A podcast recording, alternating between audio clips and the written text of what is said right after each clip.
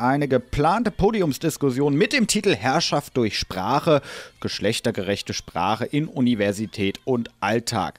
Diese Podiumsdiskussion soll an der Uni Kassel stattfinden und sorgt für Anfeindungen gegen den Studierendenausschuss. Bei mir jetzt am Telefon Jonas Eikoll, Referat für Hochschulpolitik. Ähm, er versucht ein wenig Wind aus den Segeln zu nehmen.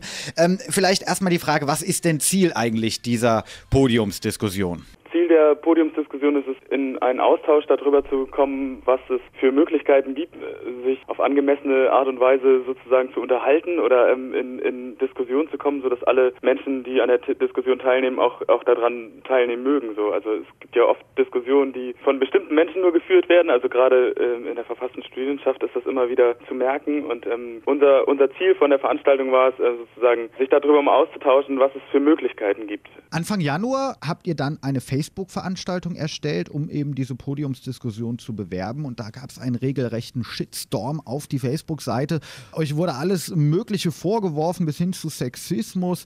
Ihr habt dann die Seite gesperrt. Was meint ihr, warum der Wirbel auf der Facebook-Seite? Ehrlich gesagt, das ist uns bis heute auch nicht so ganz ja, nachvollziehbar, also warum die Wellen der Empörung da so hochgeschlagen sind. Das, das verstehen wir selber nicht so richtig ja, eigentlich handelt es sich bei dem Thema ja bei was gesellschaftlich äh, in der gesamten Breite der Gesellschaft diskutiert wird. Also Gender Mainstreaming ist ein Stichwort. Ähm, also so richtig verstehen tun wir es auch nicht. Wir, wir denken, dass es damit zu tun hat, ähm, dass, dass das Ganze ein bisschen missverstanden wurde. Also dass gedacht wurde, dass man sich generell über Sinn und Zweck von geschlechtergerechter Sprache oder ähm, genau da, da darüber auseinandersetzt, ob, ob das sinnvoll ist oder nicht. Und unsere Intention war aber genau, dass wir eigentlich davon ausgehen, dass es, also wir setzen eigentlich voraus, dass es, dass, dass jeder sich ähm, respektvoll miteinander auseinandersetzen möchte.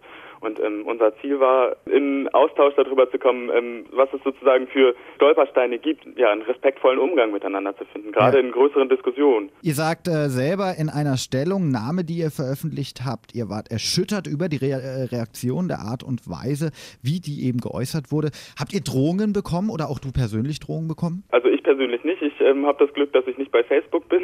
Okay. Das, ähm, wie hm? weit gingen denn die Äußerungen? Eine ganz krasse Drohung war zum Beispiel, dass es, ähm, dass es ein Nachspiel haben wird auf der Veranstaltung, so ohne dass die Person ausgeführt hat. Was denn da das Nachspiel wäre, so das wurde nicht, das wurde nicht gesagt. Ähm, zudem wurden wurde über ähm, Fachschaftsverteiler ähm, E-Mails geschickt, wo ähm, behauptet wurden, wurde, wir hätten ähm, Menschen bedroht, was wir uns überhaupt nicht erklären können, also wo das herkommt.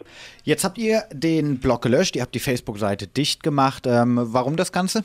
Ja, also wir haben den Blog gelöscht, weil ähm, Menschen persönlich ähm, angegriffen wurden und Menschen auf uns zugekommen sind und gesagt haben, hier, da entgleitet gerade eine Diskussion völlig, da werden Menschen persönlich angegriffen und das, das kann nicht sein. Und ähm, wir haben den Blog dann mit der Begründung geschlossen, dass wir auch nicht möchten, dass da ähm, Sexismus oder sexistische ähm, Angriffe reproduziert werden und ähm, einfach, einfach, ja, das ist so der Hintergrund, warum wir den Blog gelöscht haben. Also Stimmt es denn, dass äh, der AStA zweimal in Folge versucht hat, die Studierendenschaft von einer Pflichtteilnahme dieser Podiumsdiskussion zu überzeugen? Also es gab einen Antrag im Stupa, der ähm, der ist das erste Mal vom Stupa-Präsidium abgelehnt worden. Da ging es darum, dass ähm, wir ähm, quasi darum geworben haben, ähm, dass, dass sich die verfasste Studierendenschaft insbesondere mal mit eben diesen Strukturen mal auseinandersetzen soll. Also wir, wir sehen das als strukturelles Problem.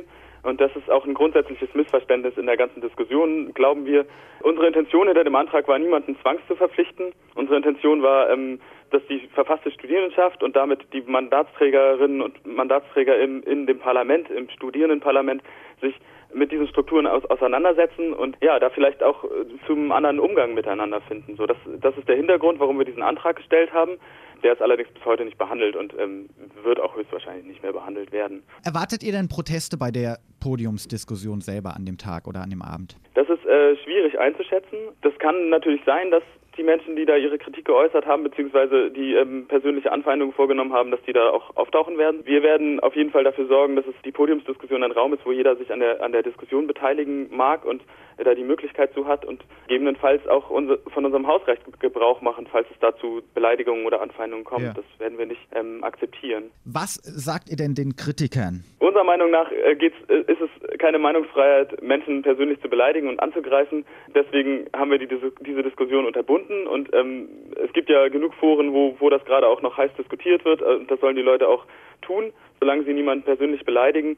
Wir finden außerdem wichtig, dass es einen großen Unterschied zwischen Kritik und unreflektierten, ähm, ja, unwissenschaftlichen Haltung gibt. Das sagt Jonas Eikoll von der Asta Kassel. Sie können gerne mitdiskutieren, wenn Sie möchten, über dieses Thema auf radiohna.de oder auch bei mir am Telefon auf der 0561 20 und 5 mal die 3.